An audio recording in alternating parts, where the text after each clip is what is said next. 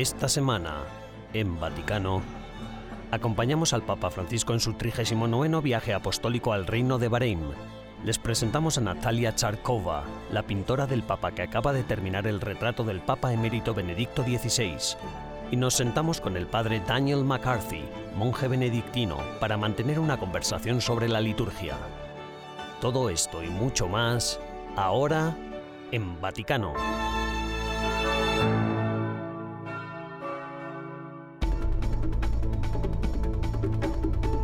Del 3 al 6 de noviembre, el Papa Francisco visitó el Reino de Bahrein, el primer viaje papal a la pequeña nación insular.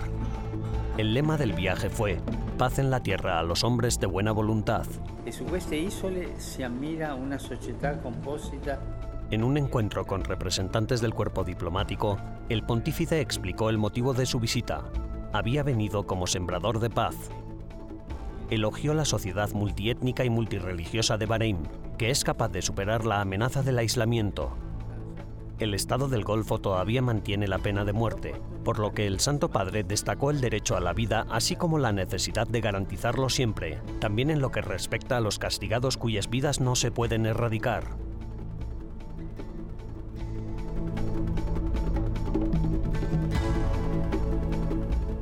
Al día siguiente, en la clausura del Foro de Bahrein para el Diálogo Oriente y Occidente para la Convivencia Humana, el Papa Francisco leyó su discurso.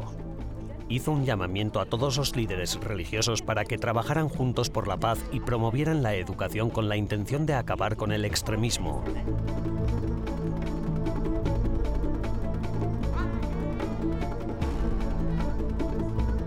En una reunión posterior con miembros del Consejo de Ancianos Musulmanes en la mezquita del Palacio Al-Shakir, Francisco expresó, Dios es fuente de paz, que nos conceda ser transmisores de su paz en todas partes. Un día antes de su partida, el Papa celebró una Santa Misa en el Estadio Nacional de Awali. En Bahrein viven unos 80.000 católicos y en total, en este reino islámico, solo hay 20 sacerdotes y 8 monjes y monjas. El Santo Padre animó a los fieles a seguir a Cristo con valentía, incluso cuando parece que no hay perspectivas de éxito. El 6 de noviembre, antes de volar de regreso a Roma, Francisco visitó la iglesia del Sagrado Corazón en Manama. be with you.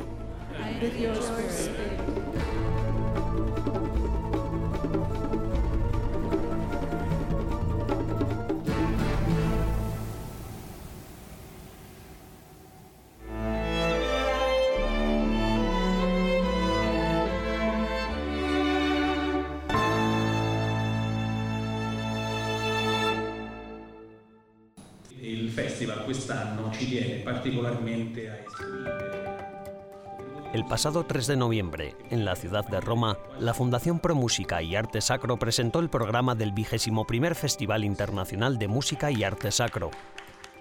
Durante la rueda de prensa, el doctor Hans Albert Kurschel, presidente general de la Fundación, invitó a los presentes a vivir cada momento de este certamen como una auténtica elevación espiritual. Quest'anno sono 25 anni El cardenal Angelo Comastri, presidente honorario de la Fundación, subrayó la dimensión espiritual que desde hace 22 años continúa dando vida al festival y lo hizo recordando las palabras de Santa Teresa de Calcuta. spazi di autentica bellezza. Le diceva spesso, Madre Teresa solía decir, la vida es belleza, admírala. La vida es un himno, cántalo. Yo creo que el festival responde a estas palabras de Madre Teresa, abriendo espacios de belleza, de admiración, espacios que puedan consolar el corazón de los hombres y empujar a cada uno de los presentes a hacer del mundo un lugar más bello. Entre los presentes destacaron figuras como Monseñor Pablo Colino, miembro del Consejo Directivo de la Fundación Pro Música y Arte Sacro, que recuerda con emoción la figura de Monseñor Lorenzo Perosi, compositor italiano y director de coro en el aniversario de los 150 años de su nacimiento. con el arte sacra Con el arte de la música sacra nosotros queremos acercar la gente a la belleza y como laicos tenemos que tener el coraje de gritar al mundo que la belleza absoluta es nuestro Señor. che cosa è il bello? Il bello il nostro Signore. Como conclusión del evento, la artista rusa Natalia Charkova presentó por primera vez al público su nueva obra. un cuadro bendecido días antes por Benedicto XVI en el que se ve representado al Papa emérito rodeado de lo que hoy en día se conoce como su familia pontificia.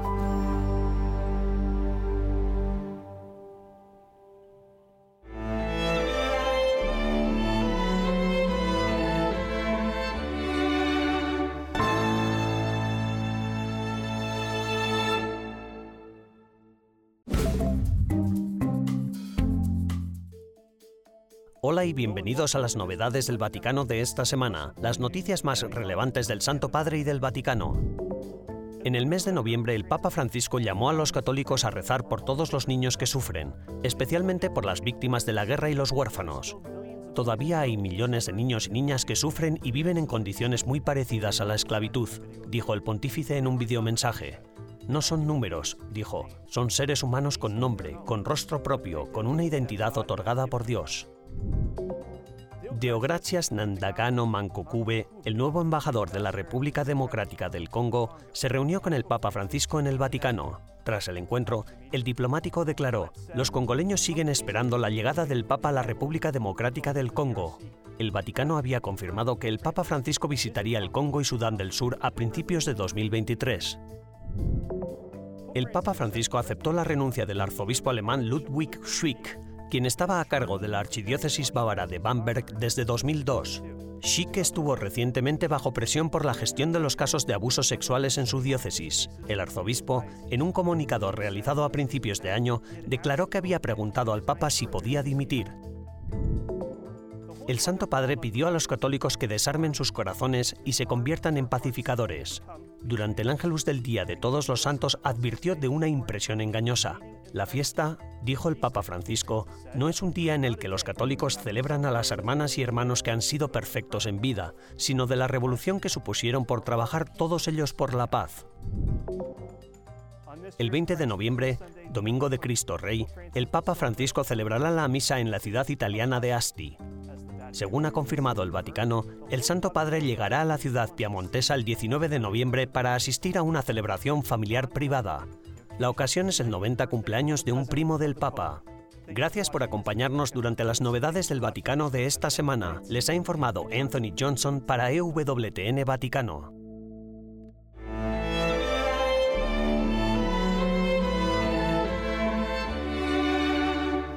En breves instantes regresamos con más en Vaticano.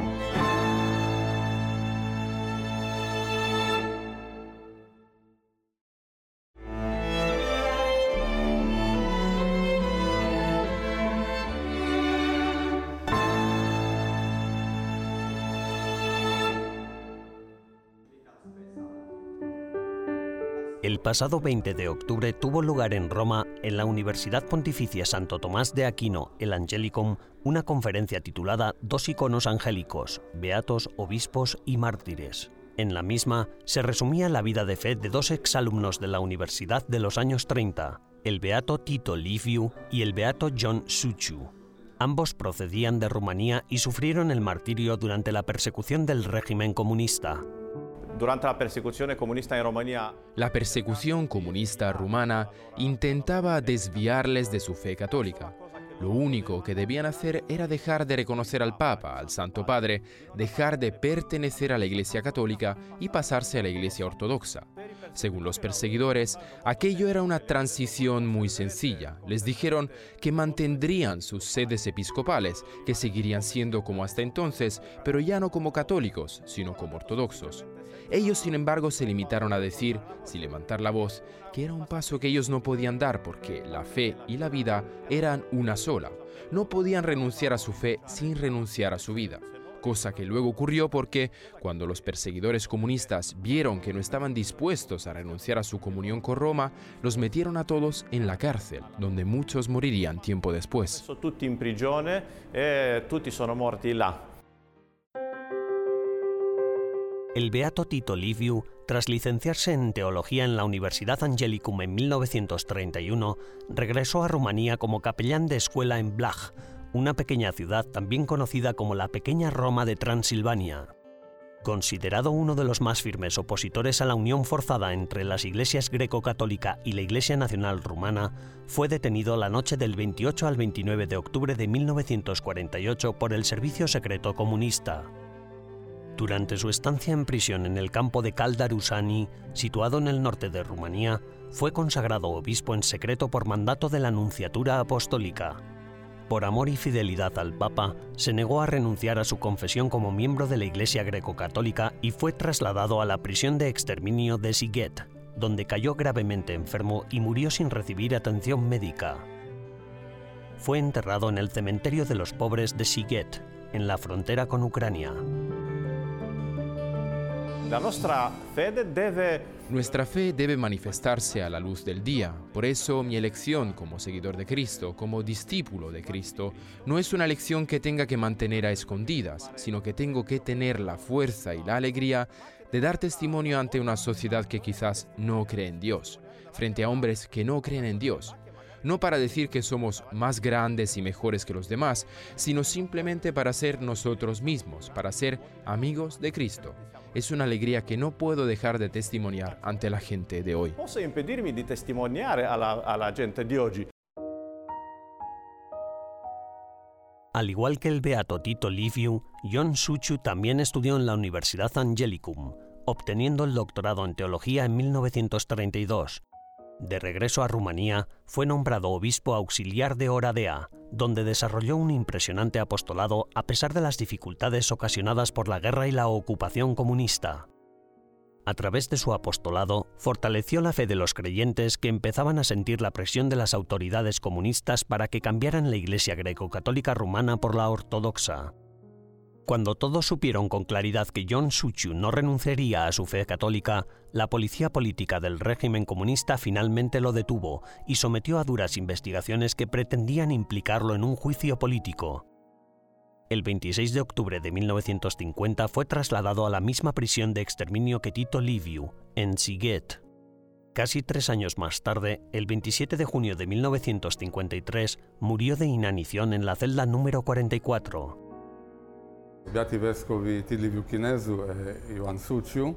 Los obispos Tit Liviu Chinezu y Ioan Suciu murieron dando testimonio de su fe hasta el martirio.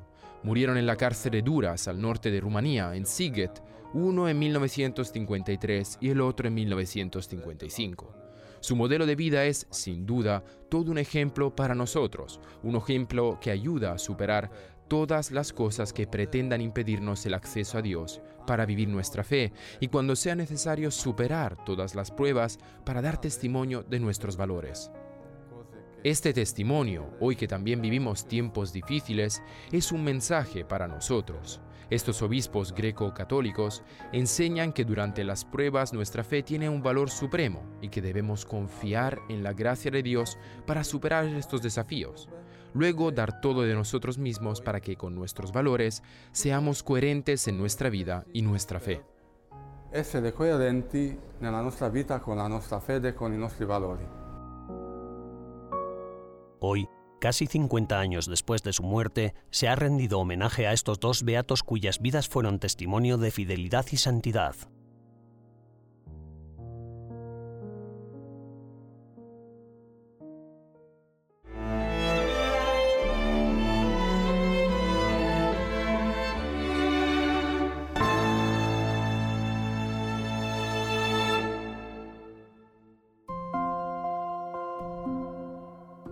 Al celebrar el 60 aniversario de la apertura del Concilio Vaticano II, recordamos uno de los grandes regalos del concilio, que fue el énfasis puesto en la traducción de la liturgia.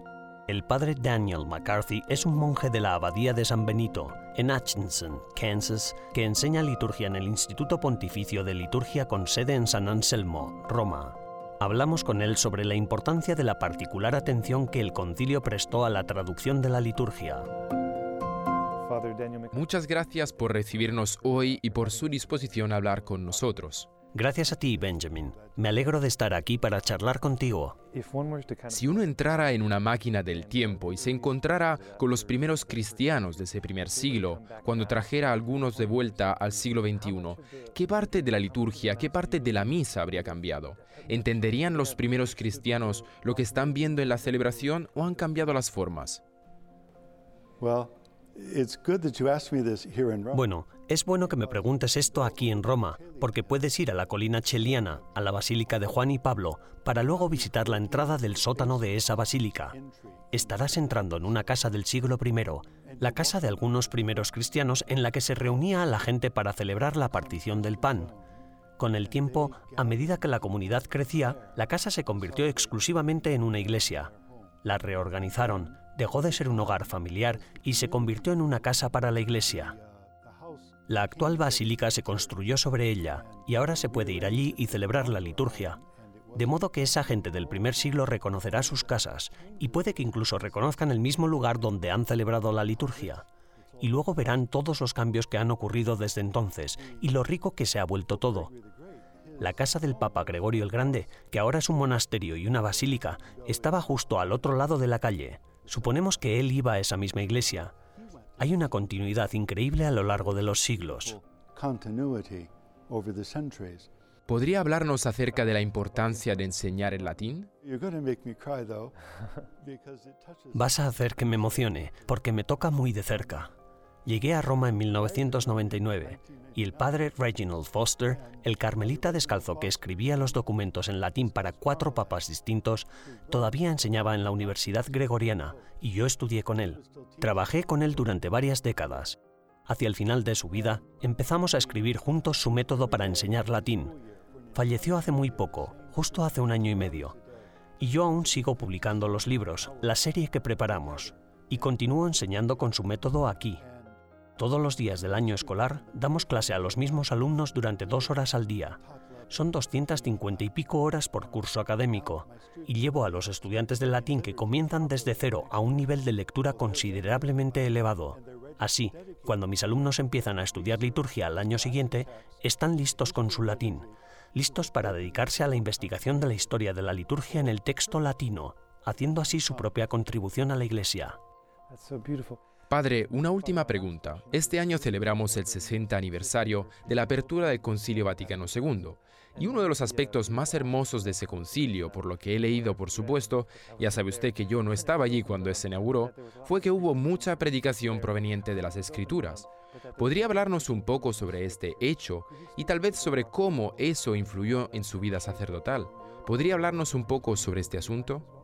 El don de Dios es primordial y se da no solo en la Eucaristía, sino también en la Escritura. Y Cristo está realmente presente cuando se proclama la Escritura. El Papa Pablo VI, en aquel entonces, dijo que incluso durante la homilía Cristo está realmente presente, pues su presencia se revela a través de la reflexión sobre la Escritura. Lo que quería decir es que, después del concilio, se prestó mucha atención a la traducción de la liturgia a la lengua vernácula y a enseñar a la gente a celebrar una liturgia renovada en las parroquias. Ahora, en cierto sentido, estamos ante una segunda oleada de traducciones y de aplicación de esta liturgia renovada. Magnífico, Padre Daniel McCarthy, muchas gracias. Benjamin, gracias a ti, he disfrutado mucho charlando contigo hoy.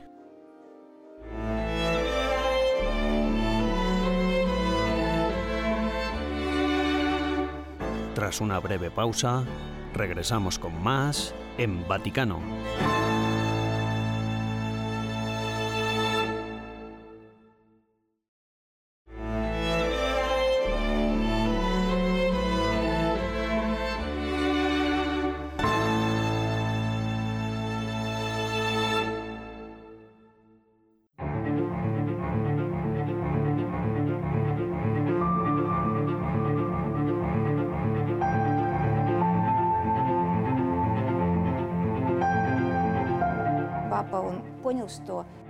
El Papa emérito entendió que era importante retratar este momento histórico de su pontificado en un lienzo para la historia.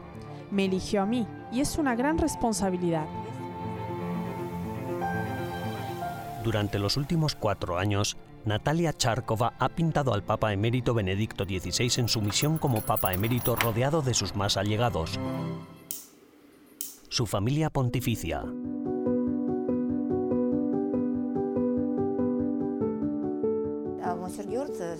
Monseñor George es su secretario privado y simbólicamente recaba para la historia todo lo que dice el Papa Benedicto.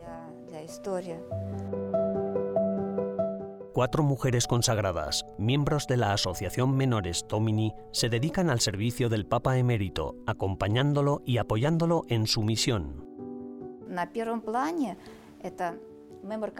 Aquí, delante del todo, está la hermana Carmela, mirando con cariño y atención al Papa. Es como si el Papa iluminara su rostro. Está cosiendo un botón de su sotana. Hay un dicho popular que dice, si quieres pedir un deseo, debes coser un botón. Entonces, Sor Carmela pide un deseo, que el Papa esté siempre sano. Bueno, en realidad, habría que preguntarle a ella cuál es su deseo.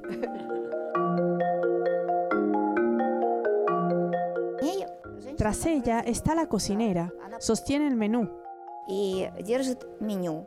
El menú es un pequeño trozo de papel porque el Papa no come mucho. Se llama Sor Loredana. En la parte de detrás está Rosella, que hace un poco de todo. Limpia la sala, lava la ropa y el resto de la limpieza. Y la cuarta es la hermana Cristina. Ella atiende y cuida el oratorio, la capilla de la casa. La parte superior de la capilla está pintada. Este es el lugar en el que el Papa Benedicto reza y del que obtiene su fuerza espiritual. La hermana Cristina lleva rosas. Las rosas son un símbolo de María, la Virgen María, un símbolo de amor. Son las flores favoritas del Papa Benedicto. Charkova nos cuenta que la hermana Cristina también cuidó del hermano del Papa Benedicto, Georg Ratzinger. El Papa emérito Benedicto invitó a Natalia Charkova a trabajar en su retrato cuando su hermano Georg aún vivía.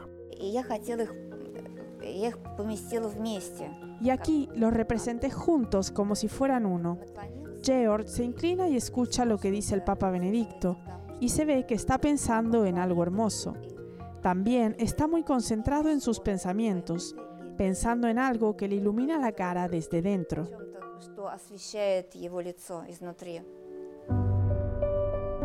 Natalia es una pintora rusa. Se trasladó de Moscú a Roma en 1994 desde entonces se ha convertido en la retratista oficial de los papas. A pesar de las diferencias culturales y de creencias, Charkova es ortodoxa, dice que no siente ninguna división entre ella y los sujetos de sus cuadros. Después de muchas visitas al Papa emérito durante los últimos cuatro años, empezó a verse a sí misma como una parte de la familia pontificia. De hecho, este ángel está pintado pensando en mí, es una especie de símbolo, no soy yo, es un ángel, pero está pintado partiendo de mí, porque así es como lo siento en mi corazón. Estoy allí con ellos. Cuando estaba pintando este retrato, vinieron los tiempos complicados del aislamiento por el COVID. Yo estaba sola con este cuadro y fue muy bueno que este cuadro me acompañara. Me levantaba y decía, Buenos días, Santo Padre, y cuando me acostaba, Buenas noches, Santo Padre. Charkova emplea la luz como un tema recurrente en sus cuadros. Dice que cuando el Papa emérito Benedicto XVI dimitió, no se retiró a las sombras, sino que comenzó una nueva misión, la misión del Papa emérito.